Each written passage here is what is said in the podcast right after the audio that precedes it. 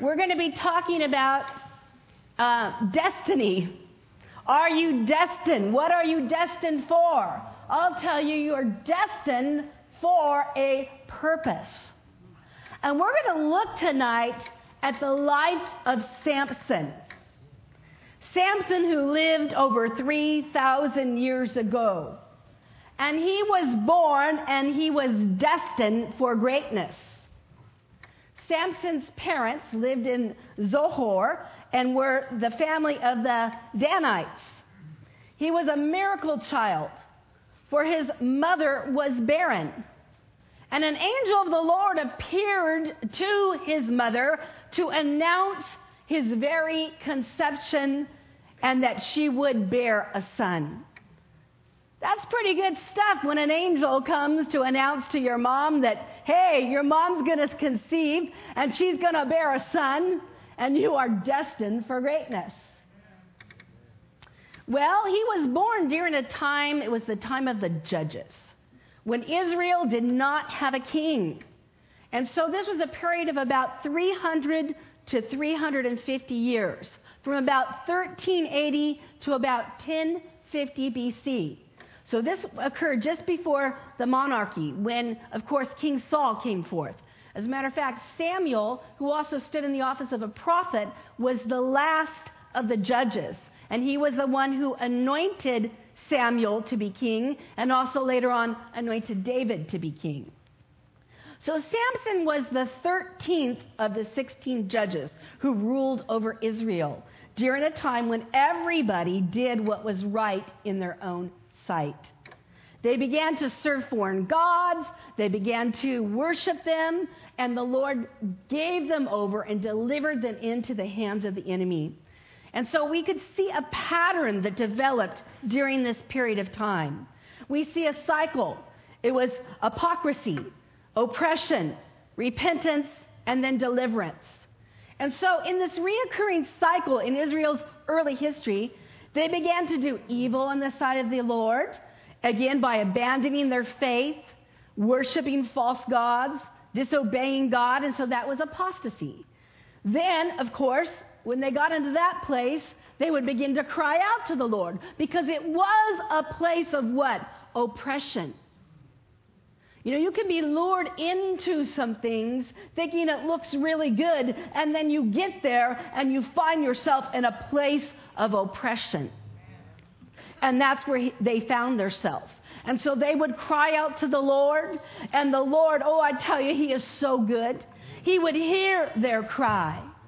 He would hear their cry of repentance, and He would send forth deliverance.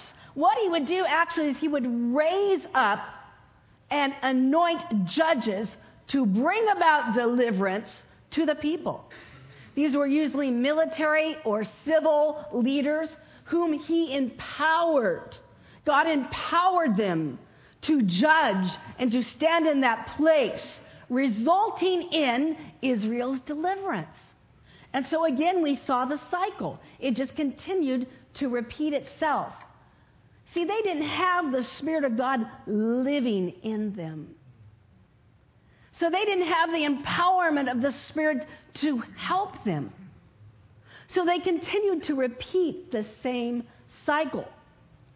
Now, people today can repeat that same cycle if they don't make a demand on the power of God that resides on the inside of them.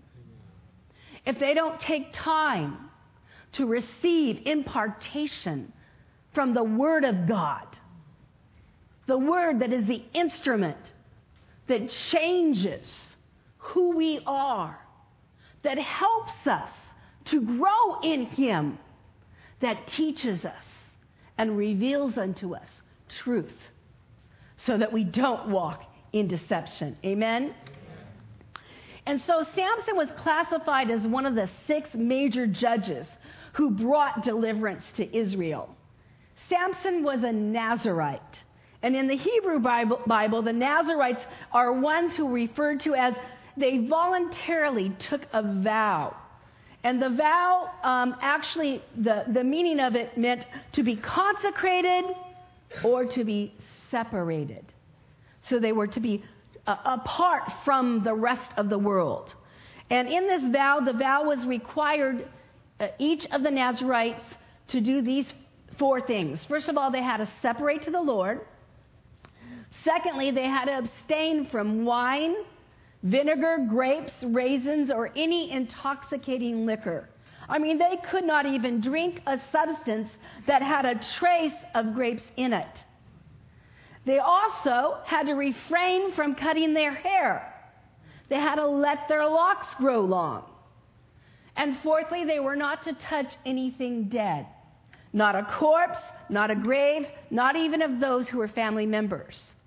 And so they took this vow, and following the requirements that came after that, after a designated period of time, and that was based on what the individual's specific vow was, he would provide a sacrifice. There was three sacrifices.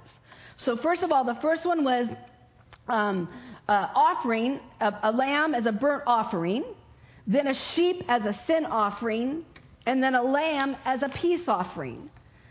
So this was required when one came of age. So he absolutely knew that he had taken this vow unto God and that he was to be consecrated and separated and set apart because he was destined for greatness. Everybody say, he was destined for greatness.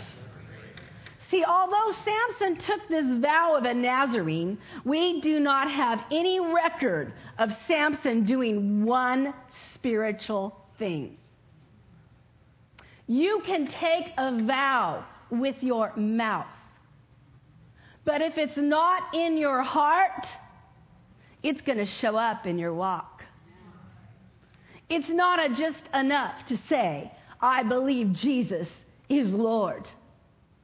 You've got to receive Him as your Lord. You receive Him first and foremost as your Savior, and then you make Him the Lord of your life. And when you do that, and you do it with your whole heart, guess what? It's going to show up in your walk. It's going to show up in your talk. It's going to show up in everything that you set your hands to. You know, looking at Samson again, we do not even have one record of him liking or loving one single good person. Can you imagine? He was a Nazarite. He knew God, but there was no fruit in his life. His decisions, his choices were choices of the flesh and of the soul. And so we must take heed about that. Amen? God, God has called each and every one of us for a purpose. And He will not violate our freedom of choice. We can choose His purpose. We can choose His will and His plan and His way, or we cannot. But I'll tell you, it takes effort. It takes a step of faith to choose the plan of God. Because God's plan upon your life is going to be greater than what your hand can do. And so you have to stretch and you have to contend and you have to believe God and you have to step out. I mean, you have to do it as Joyce Meyer says, do it afraid. Glory to God. Because there is a cause, there is a purpose. You're purposed for a destiny of greatness. Whatever you're called to do, that's what you're going to be accountable to. Nothing more and nothing less. Isn't that good news? Because it fits you. It fits me. And God, with His help, will help us to accomplish it. Your choices and your decisions, they don't only affect you, they affect those who are a part of your destiny. Amen? Amen? Praise God. Ingrid, you've got such a destiny on you. Praise the Lord. And it's not just going to affect your life, it's going to affect those that are a part of that destiny. You're destined for greatness. Glory to God. Hallelujah. We've got to choose life, family. We've got to choose life for ourselves and our seed. In Deuteronomy chapter 30 and verse 19, you know this, it's familiar to it to you. It says, "This day I call heaven and earth and witness against you that I have set before you life and death, blessing and curses. Now choose life." He's telling us what to do. He sets it before us and then he encourages us to choose it. Choose it why? So that you can live. You and your seed. I think it's in the new uh, living, it says, you and your children. That brings it even a little bit closer to home. So you're choosing life there. Now, one thing we can see in the scriptures for about Samson's life is he did not surround himself with friends or with people that could speak into his life to support him, to encourage him. Because remember, when you're doing something for God, that's a great destiny. It's going to be bigger than your hand. You're going to need encouragers. You're going to need people who believe in you, who will come alongside and join their faith with your faith. Glory to God.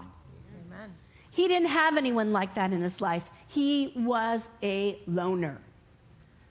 God says it's not good for a man to be alone. Amen?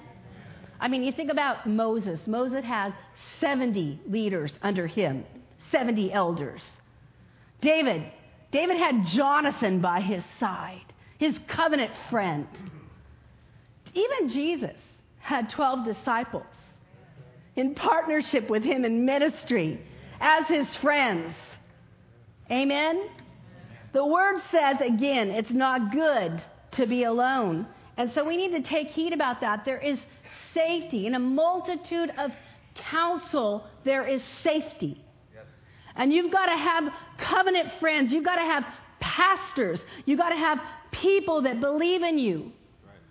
Right. Again, that you can go to, that you can be accountable to, that will hold you to a standard. That when you're discouraged, will breathe the breath of life back into you and say, You can do all things through Christ who will strengthen you. He'll empower you. You can do it. You're going to make it. Hang in there. Don't quit. Don't give up. Don't faint. You'll reap if you what? If you faint not. Glory to God. And so, we see again that Samson had an anointing upon his life. And when the Spirit of the Lord would come upon him, he was given this supernatural power and strength. He became the strongest man that ever lived because of the anointing and empowerment that was upon him by the Spirit of the Lord. You need God's Spirit on you to empower you, to strengthen you to do. I mean, his name is still this day associated with strength. We can think, we can think about even some of the advertisements Samsonite luggage, you know? so we're going to pick up our story here and we're going to look at Judges chapter 14. And as we have you turn there, remember that this time at Samson's birth, the Philistines, they had, they were actually ruling over uh, five capital cities. And they had dominion over Israel. And Samson was the judge of Israel actually for 20 years. He lived for 40 years, but for 20 of the years that he lived, he was the judge over Israel. And so, verse 1, it says Now Samson went down to Timnah, about five miles from his birthplace. His whole life was actually lived down about 30 mile radius from the place that he was born in. And he saw a woman in Timnah and the daughters of the Philistines, and so he went up and told his father and mother, saying, I have seen a woman in Timnah, and the daughters of the Philistines. Now therefore, get me for her, get her for me as a wife. Then his father and mother said unto him, is there no woman among the daughters of your brethren or among all my people that you must go get a wife from the uncircumcised Philistines? And Samson said to his father, Get her for me. Why? Because she pleases me well. Samson knew he was marrying a pagan woman, and it was against the law of God. He knew it. But he was not allowing his spirit to rise up, he was allowing his flesh. We can see it in that one sentence She pleases me. He went outside the boundaries of God's provision, seeking provision for his flesh. So take note, church. Our choices and decisions should not please us, but they should please God. How do you know if it pleases God? Does it line up with the Word of God? Does it line up what God says? If it does, it pleases Him. If it requires faith, it pleases Him. Because faith pleases God. And you know what? There's a reward to faith too. That just comes up in my heart.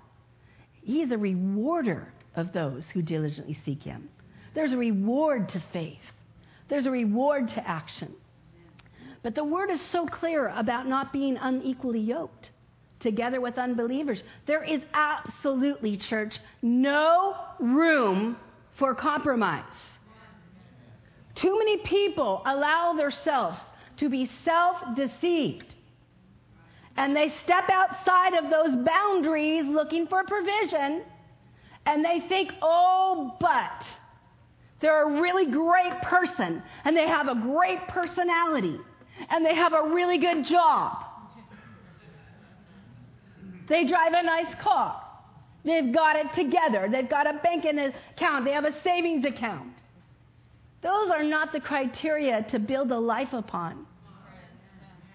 You've got to be equally yoked together with believers who believe like you do, who know God like you do, who hunger for God like you hunger for God. Amen? So now we will begin to see some of the feats of strength that began to operate in Samson's life. Samson's family was actually on their way to his wedding, and a young lion came and jumped out and began to attack him.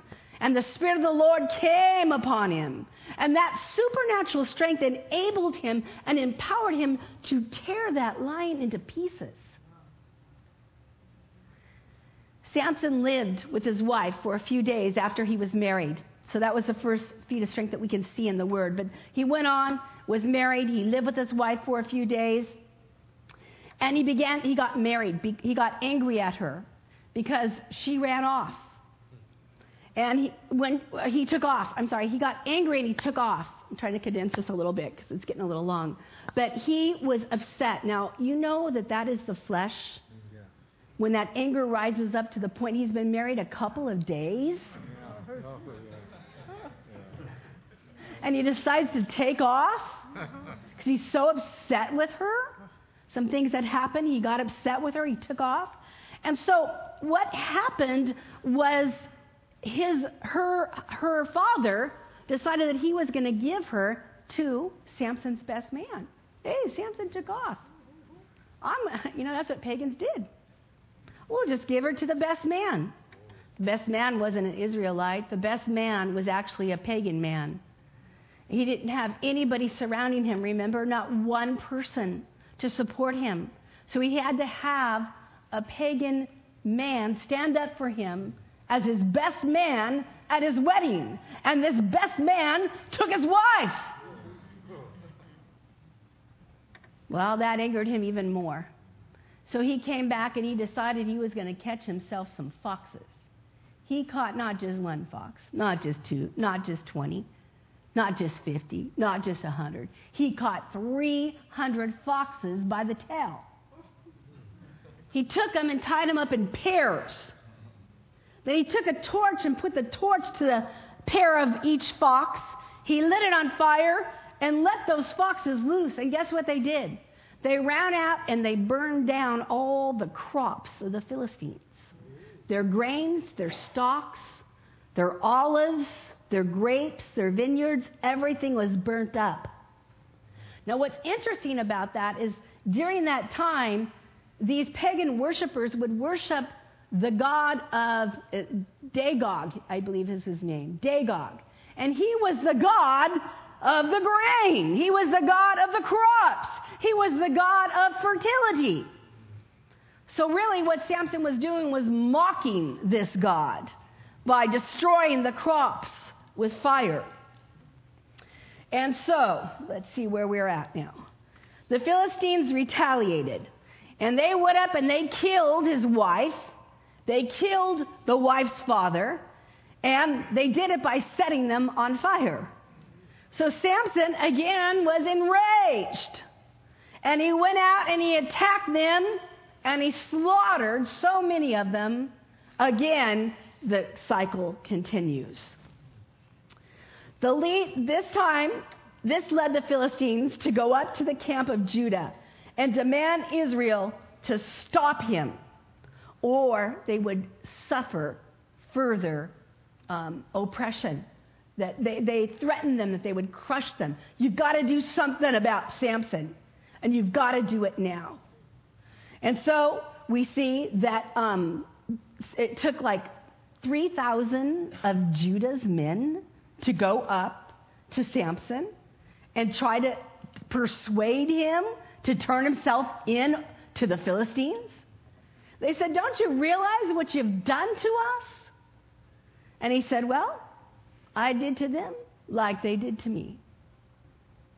You know, vengeance is the Lord's. And we got to leave it in his hands. Because if we don't, there's a cycle that continues a cycle of bitterness, a cycle of anger, a cycle of retaliation. We see that in gangs today, don't we? It's that same spirit that operated there. Spirits don't die, they just travel and find new homes. And so, that same spirit that operated there, we don't want that to operate. We've got to take authority over it. So, moving on here, it says that, you know, uh, he, they persuaded him to turn himself in. They say, We're going to wrap you up with ropes, but we won't kill you. And he said, Okay, as long as you don't kill me, I'll go along with it. So they bound him up with new ropes and they took him in, to the Philistines. And as they brought him up to the Philistines, there the Philistines were shouting and they were excited. They had Samson and he was bound up, and that was their enemy. But guess what happened? The Spirit of the Lord came down upon Samson. And I'm telling you what, those ropes disintegrated on his body. And he took, he was, he was, uh, you know, he is really angry at this point. He took the jawbone of a, a fresh jawbone of a donkey. And he took that jawbone and he slew 1,000 men. That's the strength of the anointing that rested upon his life. That's supernatural power. That's supernatural strength. So, this brings us to Samson's second encounter with a woman. And this woman was a prostitute. We look in Judges chapter 16. We're going to look at verses 1 through 3. It says, One day Samson went to Gaza, where he saw a prostitute, and he went in to spend the night with her. And the people of Gaza told, uh, Samson is here. So they surrounded the place and lay in wait for him all night at the city gates. They made no move during the night, saying, At dawn, we're going to kill him. But Samson lay there only until the middle of the night. Then he got up and he took hold of the doors of the city gates, and together with the two posts, he tore them loose, bar and all, and he lifted them up. He put them upon his shoulders, and he carried them up the hill to Hebron. He didn't go down the hill, which would be easier. He went up the hill and he threw them down. Another feat of strength. And so, moving on to Samson's third encounter with a woman, which is the most familiar to us of all. Do you remember her name? Delilah. What was it? Delilah. She's the only one who had her name recorded. She was a worshiper of Dagon. That, again, was the Philistine god. And um, she she was a prostitute. She didn't mind giving up her, her body, but she would not give up her soul. And so when the Philistines came to her, they persuaded her to um, find out what is the secret of Samson's strength. So let's pick it up at verse 4. It says, Afterwards it happened that he, Samson, loved a woman in the valley of Sorek. Notice it says he loved her. You don't love somebody with just your soul, do you? You love them with your heart. Whose name was Delilah. And the lords of the Philistine came up to her and said, Entice him and find out where his great strength lies, and by what means we may overpower him, that we may bind him to afflict him. And every one of us will give you 1,100 pieces of silver. And so Delilah said to Samson, Please tell me, please tell me, what is your great strength? Where does it lie? And with you, that you, uh, what, uh, and what, with what you may be bound to afflict you? I mean, really? Is he going to tell her? Samson said to her, If they buy me with seven fresh bowstrings not yet dried, then I shall become weak and like all other men. So the Philistines brought up to her seven fresh bowstrings, not yet dried, and she bound them, him with them. And then the men were lying in wait, staying with her in the room, and said to her, The Philistines are upon you, Samson. And he broke the bow strings as a strand of yarn breaks when it's torched by fire. And so the secret of his strength was not known. Then Delilah said to Samson, Look, you've mocked me. That you have never been used, that I, you have, uh, if, if they bind me securely with new ropes, he says, and that, that, that have never been used, I shall become weak like any other man. Therefore, Delilah took new ropes and bound him with them, and said to him, The Philistines are upon you, Samson. And men were lying in wait, staying in the room but he broke them off his arm like a thread. So Delilah said to Samson, Until now you have mocked me and told me lies. Tell me what you may be bound with. And he said to her, If you weave seven locks of my hair into, my, into, into the web of my loom. Are you kidding me? I mean, it, uh, they say love is blind. Is lust blind? I mean, really. She keeps on asking him, she keeps on trying to uh, turn him over to the hands of the Philistines, but he keeps on telling her. I mean, is that stupid or what? So she wove it tightly, and of course, that didn't do the trick. Of course, he woke up, the same thing occurred, and now she's saying, Wait a minute, Samson, you don't love me. If you loved me, you would tell me. You wouldn't mock me. You would tell me the secret of your great strength. Where does it lie? And she began to badger him. She began to every day distress him with her words, pressing him so much that his soul was vexed to death. I mean, that's really putting it on somebody. That's pressure right there. So, when Delilah saw, uh, let's see, let's, verse 16, and it came to pass when he, she pressed him daily with her words, so that his soul was vexed to death, that he told her something. This is the part I want you to get. What did he tell her? He told her all his heart. And he said to her, No razor has ever come upon my head, for I am a Nazarite to God from my mother's womb. If I am shaven, then my strength will leave me, and I shall become weak and like any other man. So when Delilah saw that he had told her what? All his heart. What did he do right there, church? He gave his heart away.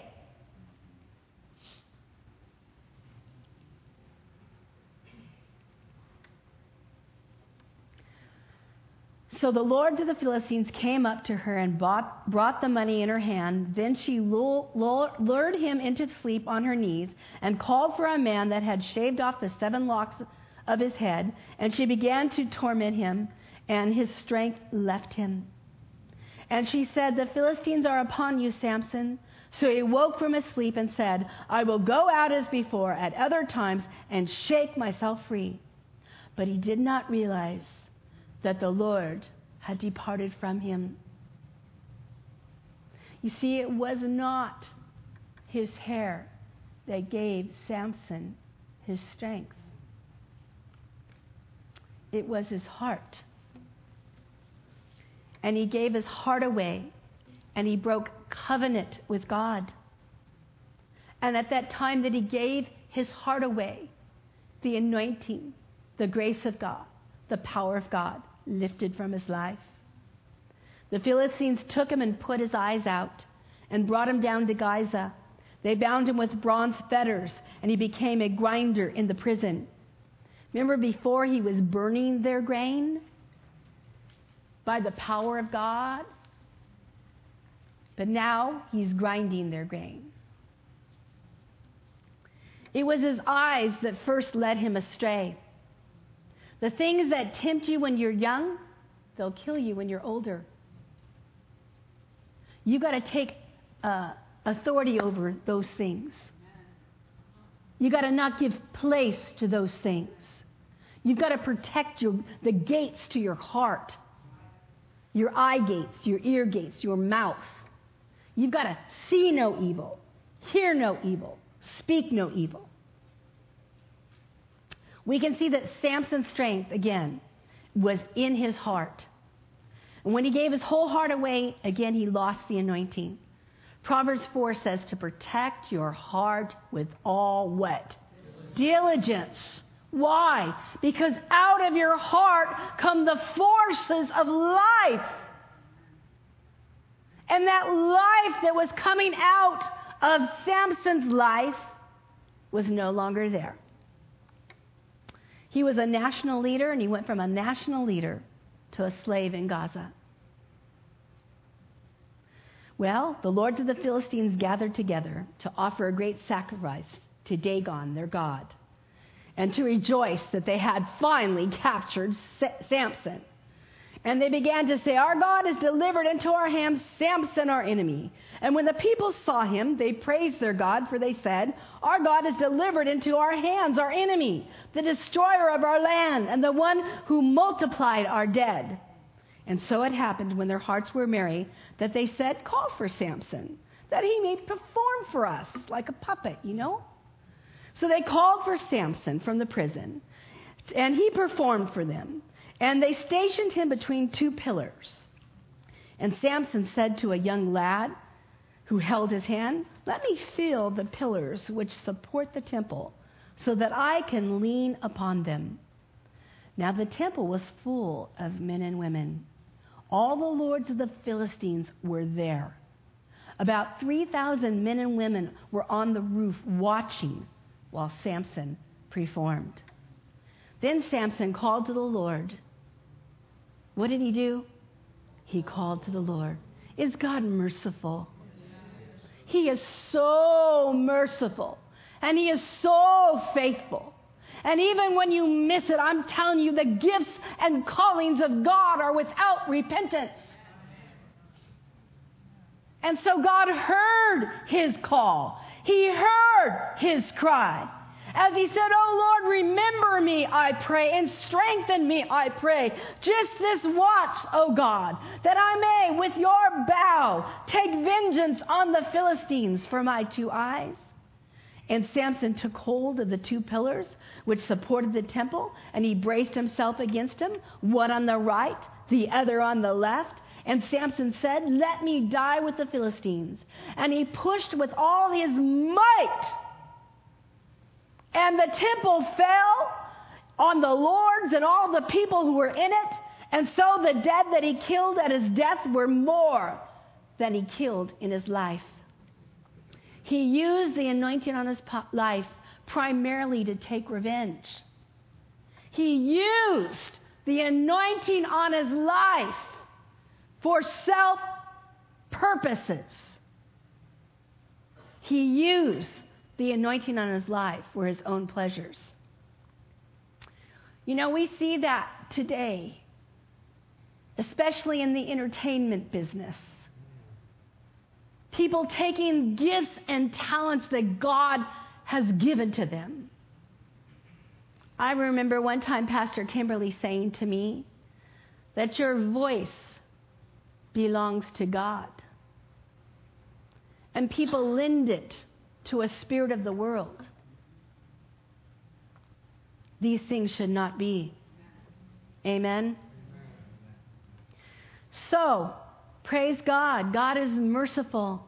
And He came through for Samson at the end. And the Philistines did um, suffer loss.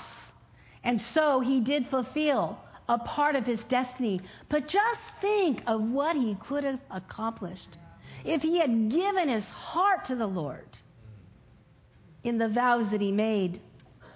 You know, and just yet another story in Second Chronicles chapter 25, there was a king in Israel whose name was Amaziah. And he did that which was right also in the sight of the Lord, but he didn't do it with a perfect heart. And I'm bringing this out because I wanted to bring this a little bit clearer to you. The word perfect in the Hebrew is shalim, and it means complete or full. Most of uh, heart was, was with God, but see, he took a little portion of it, you know, just a little secret place of that heart, and he, he kept it for himself. He ended up being defeated in life.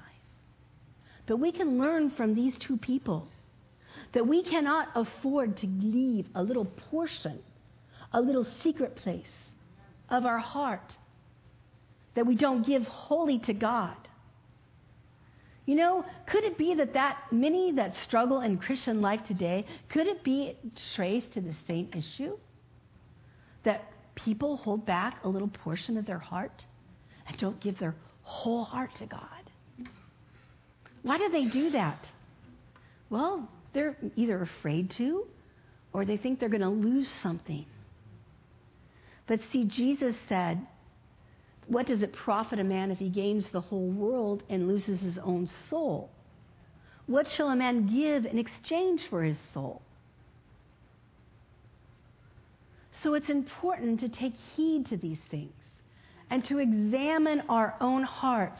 In Psalms 139, verses 23 through 24, it says, Search me, O God, know my heart.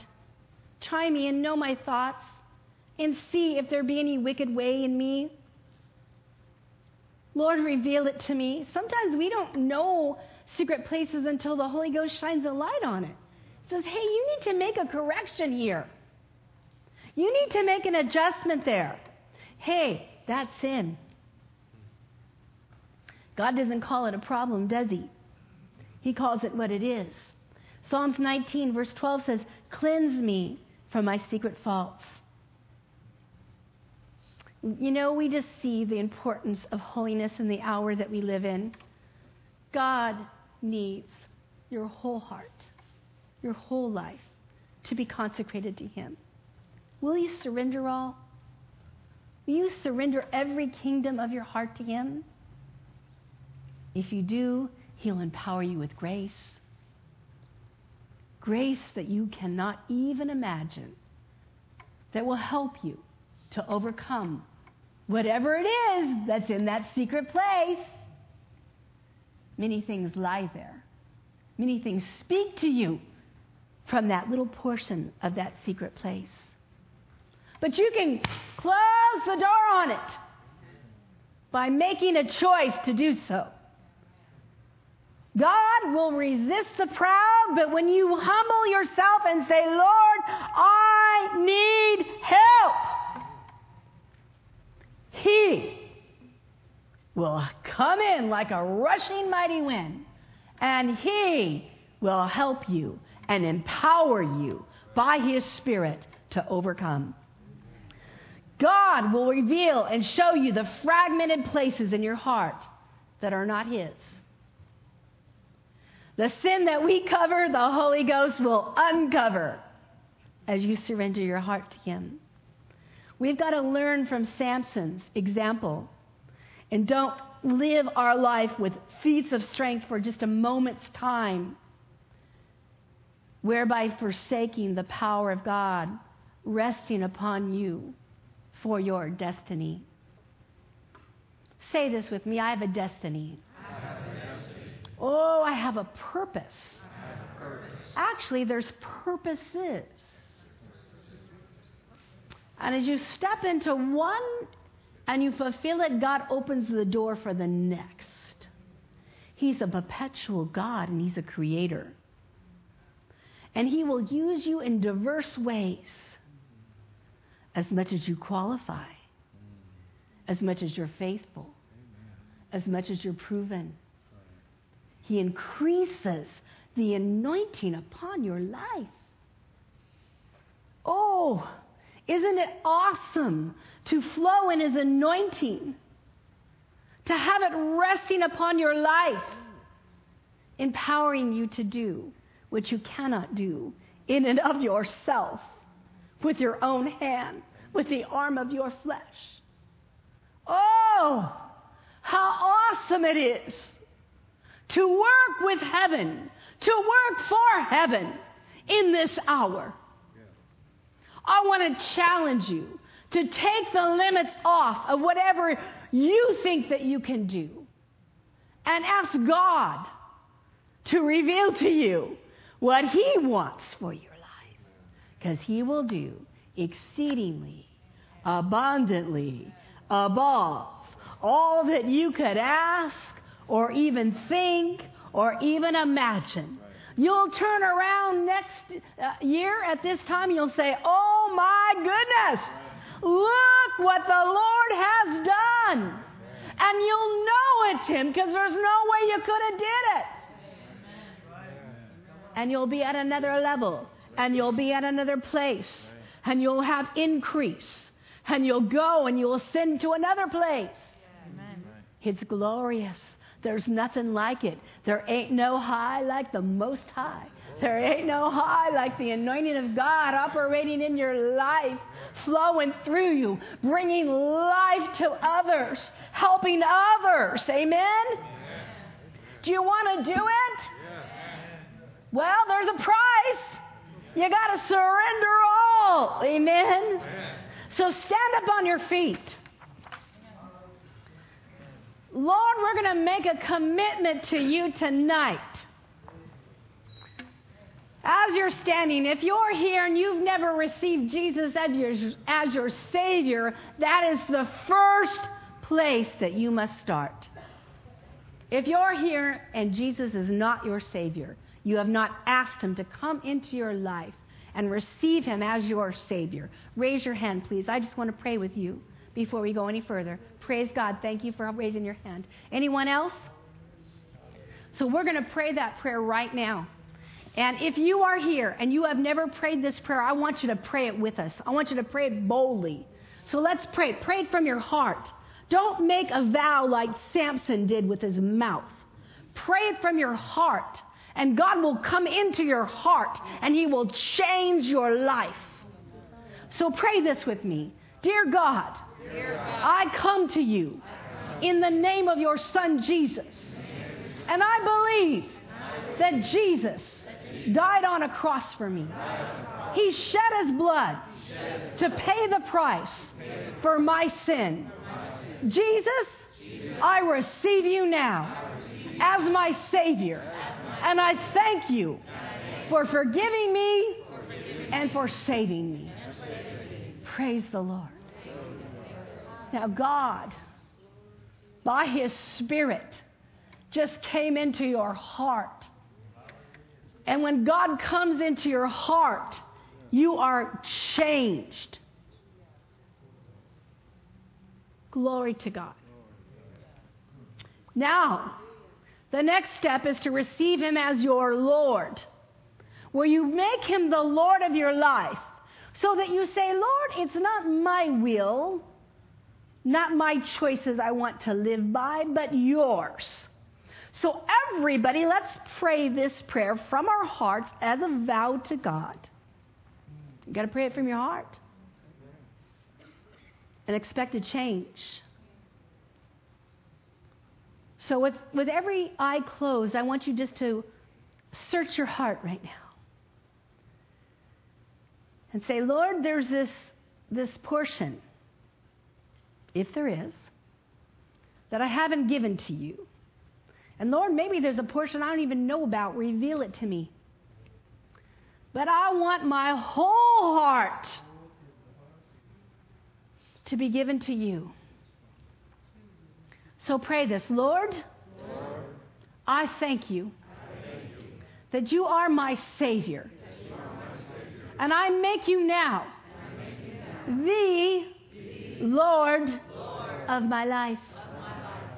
I ask you to sit upon the center of the throne of my heart,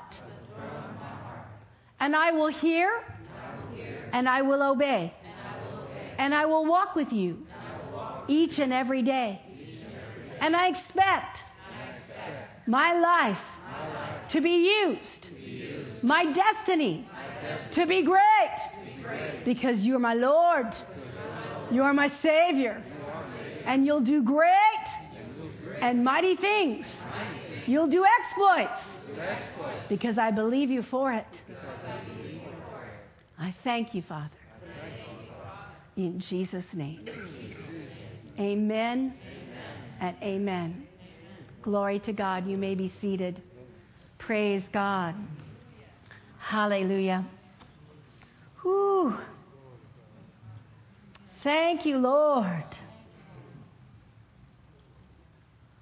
Thank you for moving by your Spirit, Lord, and helping us and even speaking to us, even when we're, our heads are upon our pillow tonight, Lord. That you speak to our hearts about changes, about things to take on and things to take off. Help us, Lord. In Jesus' name, amen.